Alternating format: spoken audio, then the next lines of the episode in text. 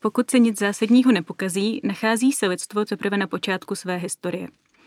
Je staré asi 200 tisíc let. Země však bude obyvatelná ještě další 100 miliony let. To je dost času, aby se narodily miliony dalších generací, abychom navždy učinili přítrž chorobám, chudobě i nespravedlnosti a abychom dosáhli rozkvětu, o jakém se nám dnes ani nesní. Zásadní výzvou naší doby je zabezpečit budoucnost lidstva. Náš druh se totiž nachází v klíčovém bodě svých dějin. Naše moc díky technologickému pokroku vzrostla natolik, že poprvé máme schopnost sebe sama zničit a zahodit tak celou naši budoucnost i všechno, čím bychom mohli být.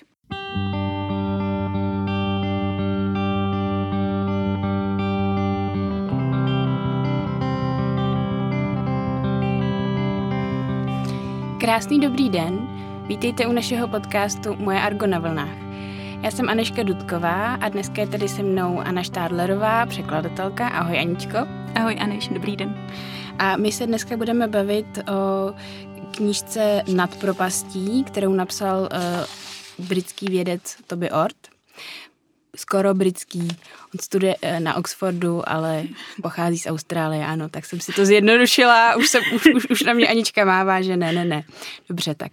Australský vědec Toby Ort a eh, tahle knížka vyšla eh, letos v květnu v edici Crossover. A to je naše nejmladší edice, která se zabývá právě nějakými moderními fenomény a jevy, které eh, lidstvo řeší právě teď, že to nejsou nějaké definitivní, ustálené vědecké, eh, vědecké poznatky, ale spíš něco, co může podnítit eh, svoje čtenáře k tomu, aby si zamysleli.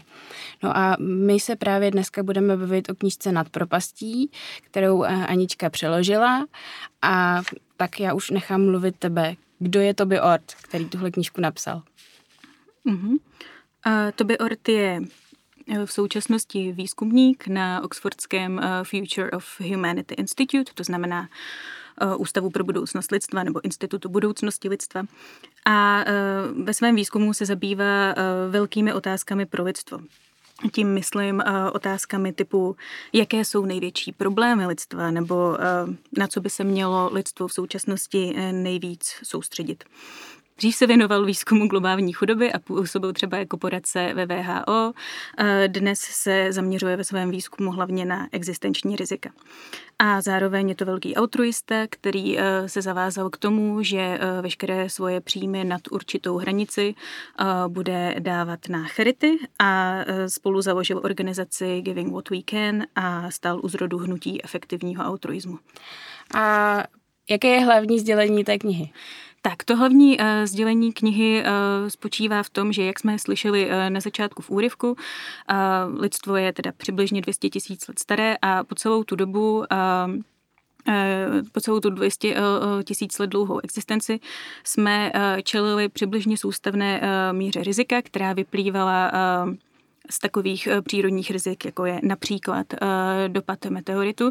Nicméně eh, to se změnilo ve 20. století, kdy nastoupila první antropogenní rizika jako v 20. století tím prvním antropogenním rizikem, to znamená rizikem vytvořeným člověkem byly jaderné zbraně. A od té doby se začalo lidstvo vystavovat čím dál tím větší míře rizika způsobeného člověkem. Třeba a globální oteplování třeba. Mhm. nebo vývoj umělé inteligence přesně a podobně. Přesně tak, přesně tak. Tohle všechno, co si vyjmenovala, tak spadá mezi, mezi antropogenní rizika. A um, Toby Ort eh, mimo jiné eh, zastává tezi, že v současnosti jsme vystaveni takový míře antropogenního rizika, eh, která je dlouhodobě neudržitelná. To znamená, že kdybychom třeba s tou mírou rizika, jaký jsme vystavení teď, přežili víc než několik století, dejme tomu víc než třeba 6 nebo 7 století, tak by to bylo statisticky zvláštní což možná zní uh, takhle na první pohled dost strašně. Uh, na druhou stranu uh, On zároveň z toho hned vyvozuje, že vzhledem k tomu, že většina těch rizik je antropogenních, to znamená vytvořených člověkem, tak je lze člověkem také zvrátit a právě ta myšlenka je taková, že ta práce na těch existenčních rizicích by měla být jednou z priorit současnosti, jednou z hlavních věcí, na které by se mělo současné lidstvo soustředit. S tím souvisí i ten název té knihy, která se jmenuje Nad propastí. V originále se ta knížka jmenuje The Precipice. The Precipice doslova znamená skalní hřímsa, jestli jste viděli Pána prstenů, myslím, že to bylo v Pánu prstenů. A e, můžete si představit, že lidstvo se teďka těch 200 tisíc let ubíralo nějakou, nějakou cestou a teď právě v tomhle momentě v historii, v tomhle století třeba nebo v těchto 50 letech dorazilo na takovouhle úzkou skalní římsu a teďka se potácí nad tou propastí a Neznamená to, že ještě padá, to, eh, že už padá. To by orce nesnaží říct, že jako už do té propasti padá, ale pohybuje ještě, se... Ještě, ještě Gandalf nespadl. Ještě Gandalf nespadl, přesně tak. um, jo, jo.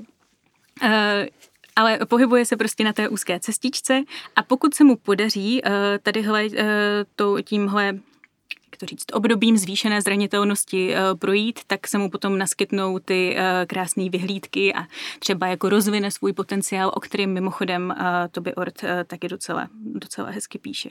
Takže se z lidstva stane Gandalf bílý? Takže to je, to je asi jako úkol pro další generace, jo. Já bych řekla, že jako pro nás je zkusit jako předsupitat nějak po tý, uh, předsupitat nějak jako podal té propasti. Ještě bych zmínila jednu metaforu, která uh, tam je v té knížce a která je podle mě možná ještě hezčí uh, než ta propast.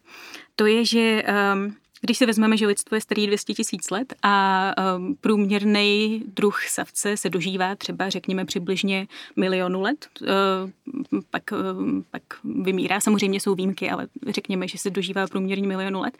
Tak kdybychom si tadyhle ten milion let uh, vztáhli na lidský život, Tak uh, teďka to 200 tisíc uh, leté stáří lidstva by odpovídalo, že je lidstvu jako 16 let, že je lidstvo 16 letý puberták. Což, a to by odříká, že přesně v 16 letech člověk se dostane do takové fáze, kdy už má poměrně sílu, už jako spoustu věcí dokáže, dokáže udělat, ale není dostatečně vyspělý, nemá dostatečnou moudrost na to, aby činilo správný rozhodnutí, uh, nebo, ale myslí se o sobě, že je vyspělý a myslí si, že má dostatečnou moudrost na to, aby činil správný rozhodnutí. Zkrátka potřebujeme strýčka Bena, aby nám řekl, s velkou silou přichází velká odpovědnost. je to tak. Je to tak, no, tak prostě. No, potřebujeme, no, chtělo by to prostě nějak jako zmoudřet, ideálně. Nějak se jako, nebo, nebo se nějak, pokud možno jako obezřetně uh, dostat do té fáze, kdy, kdy, kdy prostě už budeme moudřejší, kdy už nebudeme ten puberták, který si prostě řekne jako mami, nemůžeš mi říkat, co mám dělat a pak prostě ukradne auto a narazí do zdi a stráví zbytek života na vozíčku, tak, tak takhle přesně by se to jako nemělo úplně chovat. A vlastně co je na tom novýho? Jako já mám pocit, že většina z nás uh, už si nějak uvědomuje, že máme nějaká uh, rizika, kterým čelíme, ať už jsou to třeba jaderné zbraně, nebo teďka v poslední době hodně globální oteplování. Jako, co, mm. co, co mi to dá, když si přečtu zrovna nad propastí? Myslím si, eh, že jednu věc, kterou ti to dá, bude uvedení eh, všech těch rizik do eh, nějakého širšího rámce nebo do kontextu mezi, eh, mezi sebou, protože jedna z věcí, co tam to by oddělá, je, že za, za pomoci výzkumu desítek různých vědců z Oxfordu i z jiných institucí uh, popisuje ty rizika, který uh, v současnosti uh, považuje za nejpravděpodobnější a vyčísluje tam tu jejich pravděpodobnost. A ty, to vyčíslení té pravděpodobnosti se nezakládá na jeho dojmech, ale spíš na tom, že prostě mluvil s těmi vědci z těch daných oborů, ptal se jich, jaký je jejich nejlepší odhad, a je to celé založené na, na současných uh, nejlepších vědeckých poznatcích. Není to, že by si prostě přečetl 15 článků a vyvodil z toho důsledek. Tak já si myslím, že nejnebezpečnější asi ta umělá inteligence. Je to, spíš by se to opravdu dalo uh, považovat za nejlepší současné vědecké poznatky, nebo současné. Ta knížka vyšla původně v roce 2020 a ony poznatky docela postupují, ale uh, dalo by se to pozna- označit za schrnutí prostě uh, toho která ta rizika jsou třeba mm, pravděpodobnější než, než některá jiná. Nesnaží se tvrdit, že ty pravděpodobnosti jsou úplně přesný, ale třeba z toho, co z toho vyjde třeba určitě, je, že ta úhrná pravděpodobnost těch přírodních rizik, po který by spadaly výbuch supervulkánu, dopad, dopad asteroidů na Zemi, nebo já nevím, třeba nějaký hvězdný exploze, takže jsou mnohonásobně méně pravděpodobné, nebo to riziko té existenční katastrofy vyplývající z těchto rizik je mnohonásobně méně pravděpodobný, než to z těch antropogenních rizik. A Takže pokud... mě to v zásadě uklidní, že se nemusím bát, že vybuchne Yellowstone, ale pak budu v depresi, protože se budu bát, že vybuchne jedna bomba. Jako řekne ti to, řekne ti to, že by ses asi měla třeba spíš bát uh, umělé inteligence nesladěné s člověkem, než třeba dopadu asteroidu. To určitě výr, výrazně víc. Nebo třeba, ano, těch, těch supervulkánů. No a mm, teď už jsem to nakousla. Hmm. Není to trochu depresivní přečíst si takovouhle knížku, která uh, se vlastně uh, de facto zabývá zánikem veškerého lidstva. Nebo možností zániku veškerého lidstva. Já bych, jo, jo. Tak ten možno, ta možnost zániku um, zániku lidstva je tam zmíněná, ale řekla bych, že jako vlastně velká část té knihy není ani tak o zániku lidstva, jako spíš o tom, čeho všeho by naopak lidstvo mohlo dosáhnout a proč třeba má i smysl ho ochraňovat. To je mimochodem věc, eh, o které tam by Ort píše celou kapitolu a eh, ze všech možných jako morálních pozic eh, obhajuje, proč má cenu lidstvo, lidstvo do budoucna ochraňovat. Depresivní. Jasně, pokud pokud uh, uspáváš dítě, tak jako určitě bych sáhla spíš uh, po po mumíncích, než po uh, jako rozboru Tobyho Orda, jak nás může uh, přemoct umělá inteligence. Na druhou stranu ta kniha bych řekla, že je velmi optimistická a velmi, velmi konstruktivní. On jako tam píše, že velmi hluboce věří tomu, že se nám podaří to období nad propastí, eh, nad propastí překonat. Um, vlastně i ta pravděpodobnost, že třeba jako mm, tímhle stoletím projdeme bez úhony, i, i on v, tom, eh, v té knize vyjadřuje, že je jako výrazně vyšší, než ta, že se nám jako v tomhle století, eh, že v tomhle století k nějaké existenční katastrofě, katastrofě dojde.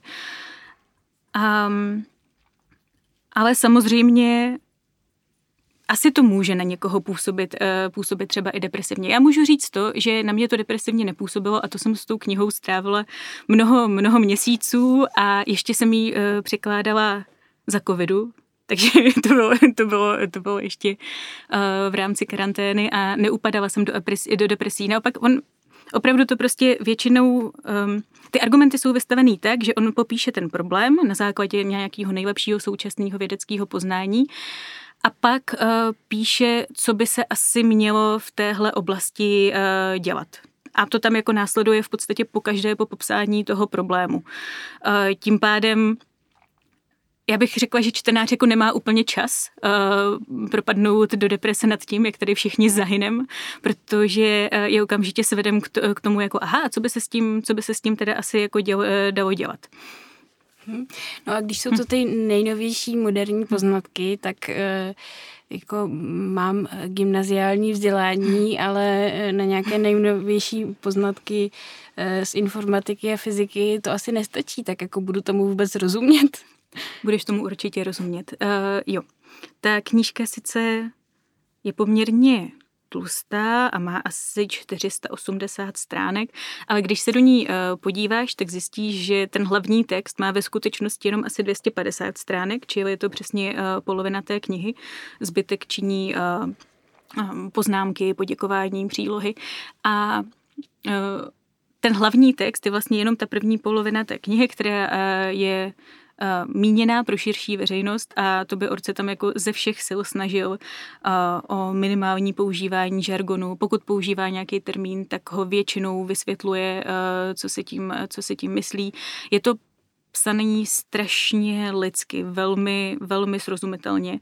Na to, jak velká je vlastně míra uh, té uh, exaktnosti vědecké v té knížce, tak je to mm, opravdu jako extrémně přístupné. To se už nedá úplně říct o těch poznámkách. Uh, Ale poznámky ale nemusíme číst. Poznámky nemusíte číst, přesně tak. A v těch poznámkách, a zase kdo by je chtěl číst, koho by fakt jako zajímaly ty jako hlubší vědecký odůvodnění toho, co tam říká, tak jsou v té knize taky přítomný a jsou, jsou v těch poznámkách. Tak to je hezké, to jsou vlastně dvě úrovně nad propastí. Jo. a e, jak je ta knížka rozdělena?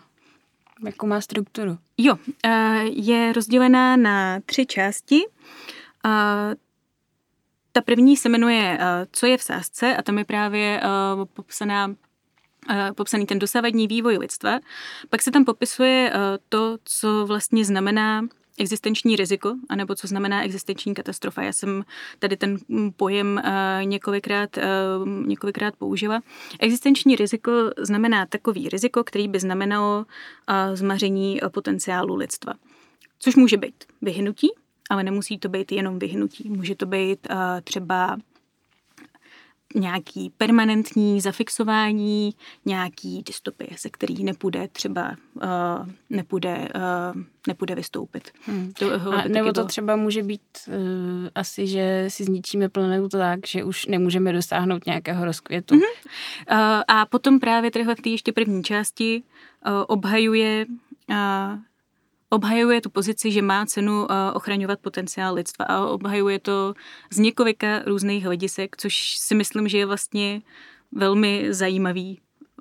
Třeba pro mě je to myšlenka, kterou by mi jako ani nemusel prodávat, ale eh, to, že o ní napsal eh, x stran, kde ji prostě jako obhajuje z nejrůznějších z hlediska nejrůznějších morálních teorií, tak jenom prokazuje, že je to asi docela jako docela, docela silná, uh, silná myšlenka. Silná myšlenka. Um, Potom v té druhé části... Uh, ta... A můžu tě přerušit? No, Proč teda má smysl? Proč má smysl zachránit lidstvo? Nezasloužíme si to, když se Proč chováme smysl... tak ošlivě ke zvířátkám a deštním pralesům. Jo, jo, jo, jo, jo. Um, proč má smysl zachra- eh, zachraňovat lidstvo? Tak uh, tři hlediska, na která se na to dá koukat, je z hlediska uh, přítomnosti uh, minulosti a budoucnosti. To znamená, že někomu by mohlo třeba vadit uh, ten, ten argument, který je jako velmi nosný pro tu, uh, pro tu knihu, je ta budoucnost, že uh, můžeme dosáhnout eh, skvělých věcí v budoucnosti. Vzhledem k tomu, jak starý je náš druh, tak pravděpodobně většina skvělých věcí, kterých bychom mohli dosáhnout, leží v budoucnosti a proto bychom měli tu budoucnost ochraňovat. Ale třeba někoho tadyhle to nepřesvědčuje. Třeba prostě si někdo řekne, mně je úplně jedno, co se bude dít v budoucnosti, protože lidi v budoucnosti teď neexistují, takže jsou mi jedno. Tak eh, existují další pozice, ze kterých lze obhájit eh, to stanovisko, že je důležitý um, bo, um, snižovat existenční rizika. Třeba vám záleží na těch lidech, co uh, žijou teď, to znamená, to je z hlediska přítomnosti, že by vám přišlo asi docela špatný, kdyby teďka uh, všichni umřeli kvůli nějaký existenční katastrofě. Můžete to brát z hlediska minulosti, že uh, máte určitou uh, odpovědnost vůči minulým generacím, uh, vůči všemu, co uh, Eh, co oni vytvořili.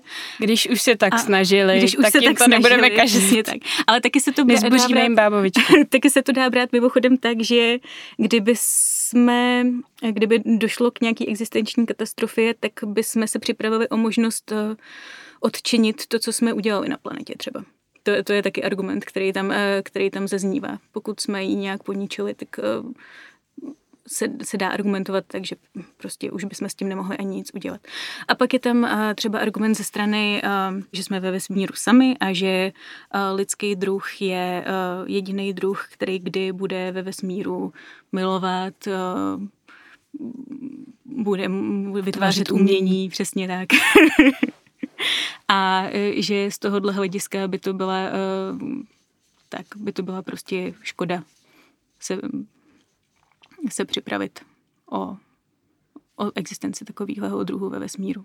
Hmm, Myslím, tak. že tam zaznívají i další argumenty a že teďka, na, že teďka na něco zapomínám. Tohle hmm. je třeba jako docela, docela dobrá část, která si myslím, že může být jako zajímavá pro, spousta, hmm. pro spoustu lidí. Uh, no a zpátky k té struktuře. Jo, té struktuře. Tak pak ta druhá část, uh, ta je, bych řekla, asi nejvíc nabitá právě těmi jako současnými vědeckými poznatky. To jsou ta rizika, kde on vlastně popisuje ta jednotlivá rizika, vyčísluje jejich pravděpodobnost a, a, a popisuje vlastně vždycky ten mechanismus, jak by ta daná věc mohla vést k existenční katastrofě. No a jak už jsem říkala, jsou to přírodní rizika, jsou to antropogenní rizika a z těch antropogenních a ta nejvyšší, nebo ta, která, ta, kterým on přikládá nejvyšší pravděpodobnost, je a, umělá inteligence nesladěná s člověkem a pak hned v záběru asi um, uměle vytvořená pandemie. Přičemž uh, Přičemž to není tak, že on by se byl, eh, že on by se snažil jako eh, tvrdit jistě, že jako jsem si, jsem si jistý, že prostě pravděpodobnost umělé inteligence je vyšší než eh, pravděpodobnost pandemie a měli bychom teda jako všechny, všechno soustředit na, na umělou inteligenci.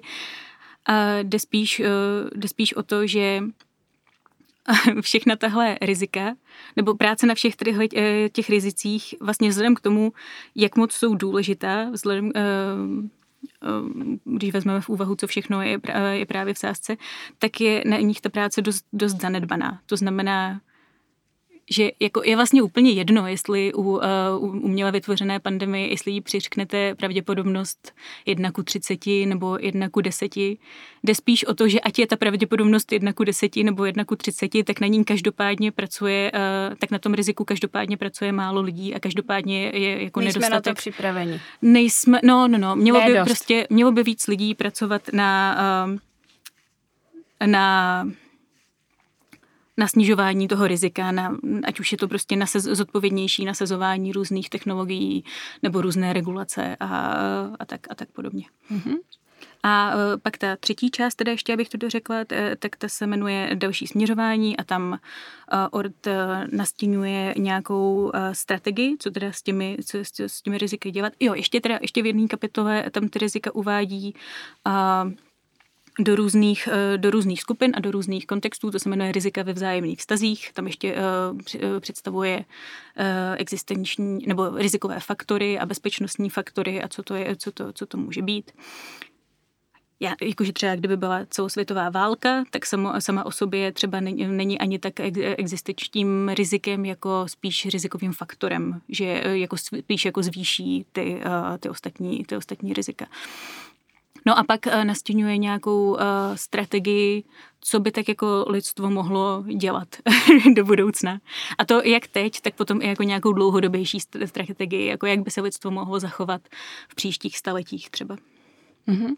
A já, když si to takhle přečtu, tak uh, si můžu říct, že by to mohl být problém někoho jiného. To zmiňuje uh-huh.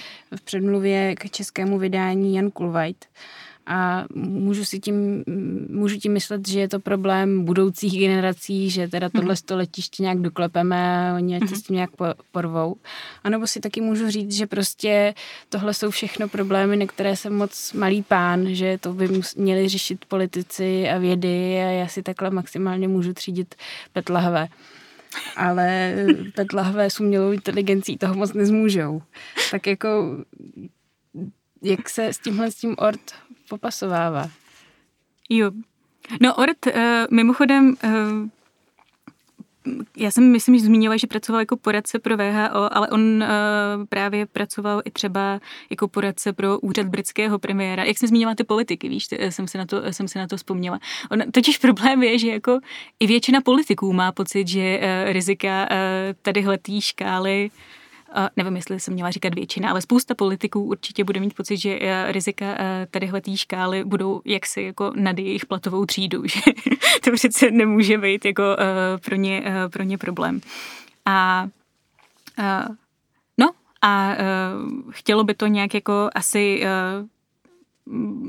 tenhle, tohle nastavení mysli nějak, nějak přenastavit. Já jenom zmíním, že to by Ort tam zmiňuje i jako, co by se mělo dít na globální úrovni v rámci mezinárodní koordinace nebo jakým způsobem by měl být upravovaný ten, sou, e, ten současný technologický vývoj, ale to není odpověď na to, co by měl dělat jednotlivec. Jednotlivec může dělat věci, Zejména ve vhodné pozici k tomu, aby něco dělali, jsou jednotlivci, kteří už teď třeba pracují v oborech, který se týkají těch jednotlivých existenčních, existenčních rizik. To znamená, pokud jste třeba expert na IT, tak se můžete zaměřit na bezpečnost umělé inteligence, můžete pracovat třeba ve společnosti, která se zabývá riziky vyplývajícími z umělé inteligence. Pokud jste klimatolog, tak se můžete, můžete zabývat tady mm, změnou klimatu. A pak je jako spousta práce i... Pokud jste nakladatel, můžete vydat, pokud jste nakladatel, můžete vydat knížku. Pokud jste čtenář, můžete ji koupit. Ne, ale uh, uh, um, No a pak, pak je ještě jako uh, spousta, uh, spousta práce v, uh, na té nepřímé úrovni, že jako nemusí se jako úplně, uh, nemusíte taky přímo pracovat na těch rizicích, můžete třeba, uh, já nevím, vytvářet uh, granty nebo uh, zakládat uh, organizace, které, nebo pracovat v organizacích, které se už zabývají právě výzkumem existenčních rizik, nebo právě třeba tou, tou mezinárodní koordinací uh, a tak podobně. Tady bych možná odkázala a to by Orto taky zmiňuje eh, v té knížce. On tam píše, že eh, mm, průměrný, život, průměrný člověk napracuje eh, za svůj život asi 80 tisíc hodin a že když se rozhodnete jako těchto 80 tisíc hodin zasvítit třeba výzkumu, který, eh, který eh, se zabývá jedne, eh, jednou tady z těch oblastí, tak to může mít velký dopad. A těch 80 hodin, 80 tisíc hodin není žádná náhoda, to je celá webová stránka a existuje i podcast ATK, který se zabývá právě takové kariérami s větším, s větším dopadem. No a jaký dopad, jaký vliv měla tahle knížka na tebe, když jsi strávila takovou spoustu času? Na mě měla dopad... Um, já si myslím, jo, ještě jednou zdůraznuju, že na mě jako, pro mě nebyla depresivní. Um, myslím si, že naopak může dost i třeba pomoct lidem, kteří mají pocit, eh, že sledují každý den zprávy nebo čtou, eh, čtou noviny a teď se pro ně, na ně každý den prostě řítí nějaká katastrofa, každý den se stane nějaká hrůza, tamhle umře pejsek, tamhle někoho pobodají a do toho, do toho, je prostě, do toho je změna, do toho je změna klimatu. A uh, tahle knížka si myslím, že jako velmi může pomoct e, člověku si utřídit jako jo, tohle všechno jsou problémy, ale některý jsou výrazně pravděpodobnější než jiný a některý jsou jako výrazně, výrazně jako u některých je v sázce výrazně, výrazně víc. A není to beznadějný. A není to beznadějný určitě. Jo, jo, jo, to, k, tomu jsem si, k tomu jsem si chtěla dostat.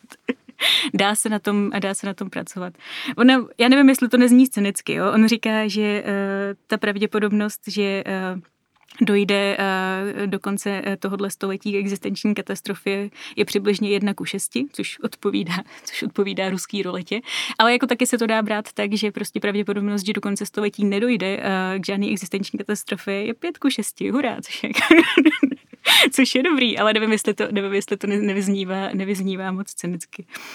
Spíše důležitý si z toho vzít, že na těch rizicích se dá pracovat a že v současné době na to, jak jsou důležité, eh, tak eh, na nich pracuje dost eh, málo lidí. Že by jako, teď by to třeba chtělo začít od toho, aby místo stovek na těch, těch lidí na tom, na tom pracovali desetitisíce lidí. Ale ty se ptala na něco jiného. Ty se ptala, jak to zapůsobilo na mě, že. Uh, jo, tak jednak mi to pomohlo si tak jak jako udělat nějakou zevrubnou představu o tom, co, čeho vlastně bych se jako měla víc bát a čeho míň že jako má mnohem větší smysl se obávat umělé inteligence, než, e, než toho, že mi spadne na hlavu asteroid.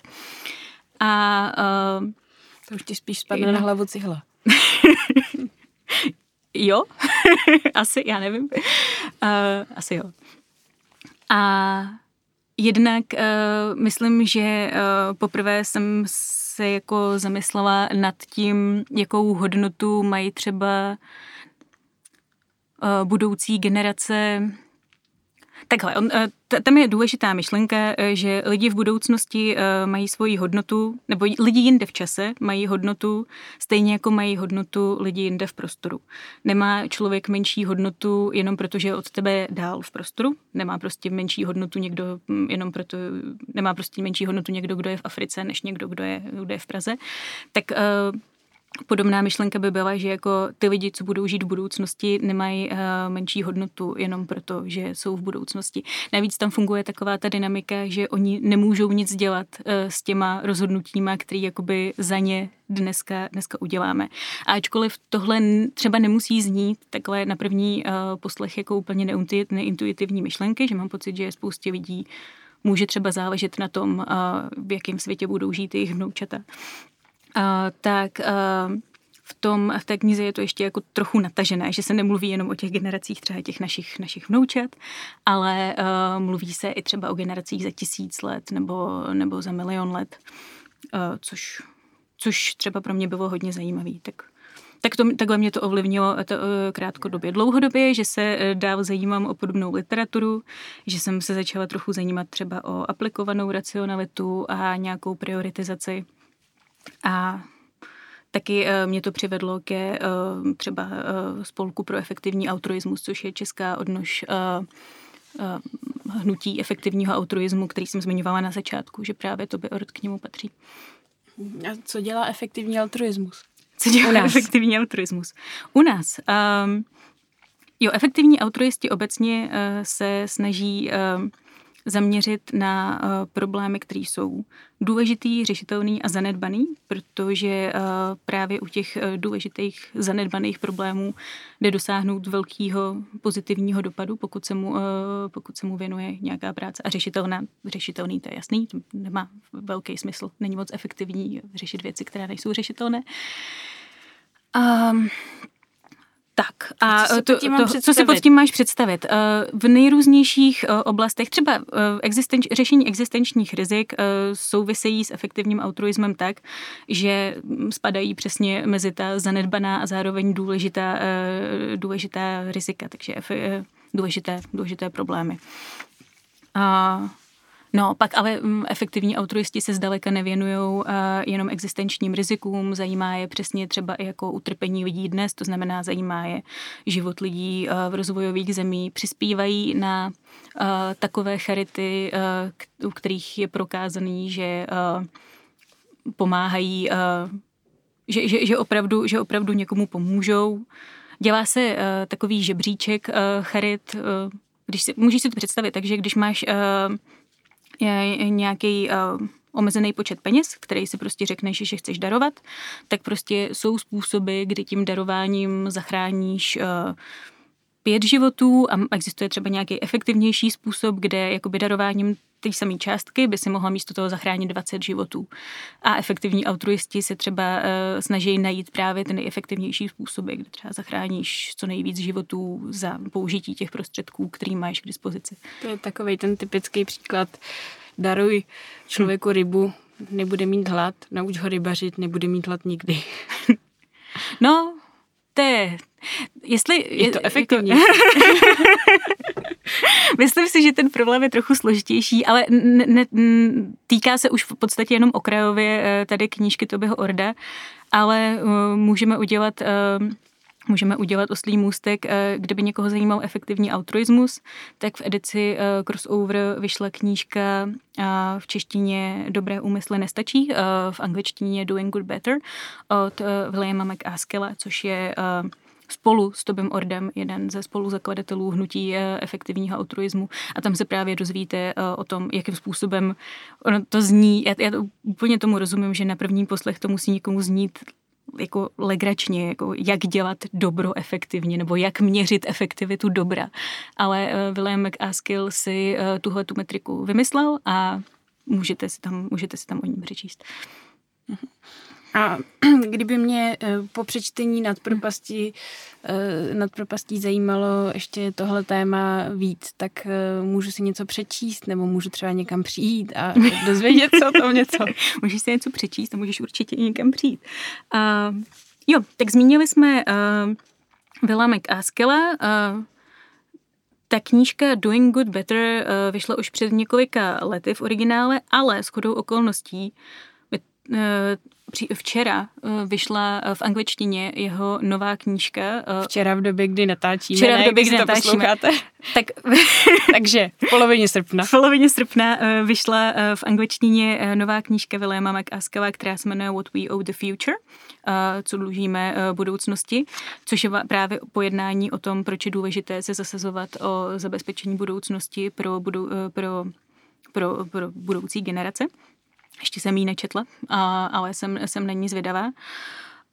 Koho by zajímala umělá inteligence, protože tu tam vlastně eh, by Ort vyjadřuje eh, nebo vypichuje jako to eh, největší riziko, tak si může přečíst třeba Superinteligenci od Nika Bostroma, nebo češtině se ta knížka jmenuje Jako člověk v originále Human Compatible od Stuarta Rasla. Mm, to je ta knížka, která vyšla v Argu mm-hmm. v edici ZIP. Mm-hmm, je to tak je to tak. A uh, přijít můžete, zejména uh, pokud uh, si myslíte, že uh, jste ten typ člověka, který uh, kterého by zajímalo uh, nějakým způsobem uh, pracovat nebo dělat výzkum uh, v oblasti existenčních rizik, nebo nebo prostě i pracovat, nebo dělat tu nepřímou práci, typu jako pracovat v těch organizacích, tak doporučuji uh, kampus Hybernska 26. října v 7 večer. Tam se bude konat uh, debata o téhle knížce uh, s českými odborníky na tahle, na tahle témata. Mm-hmm. Tak já, já myslím, že už jsme všichni tak inspirovaní optimisticky i pesimisticky i uh, úkolově, co si všechno mám přečíst, musím si udělat seznam, eh, že eh, to už pro dnešek stačí, tak já ti moc děkuju, že si nám to tady všechno tak hezky vysvětlila. Já taky moc děkuju za pozvání. A pro vás ostatní doufám, že eh, to ve vás zanechalo spíš optimistický dojem, že Gandalf nespadne do propasti. A budu se na vás těšit zase příště. Děkuju, že jste si nás poslechli.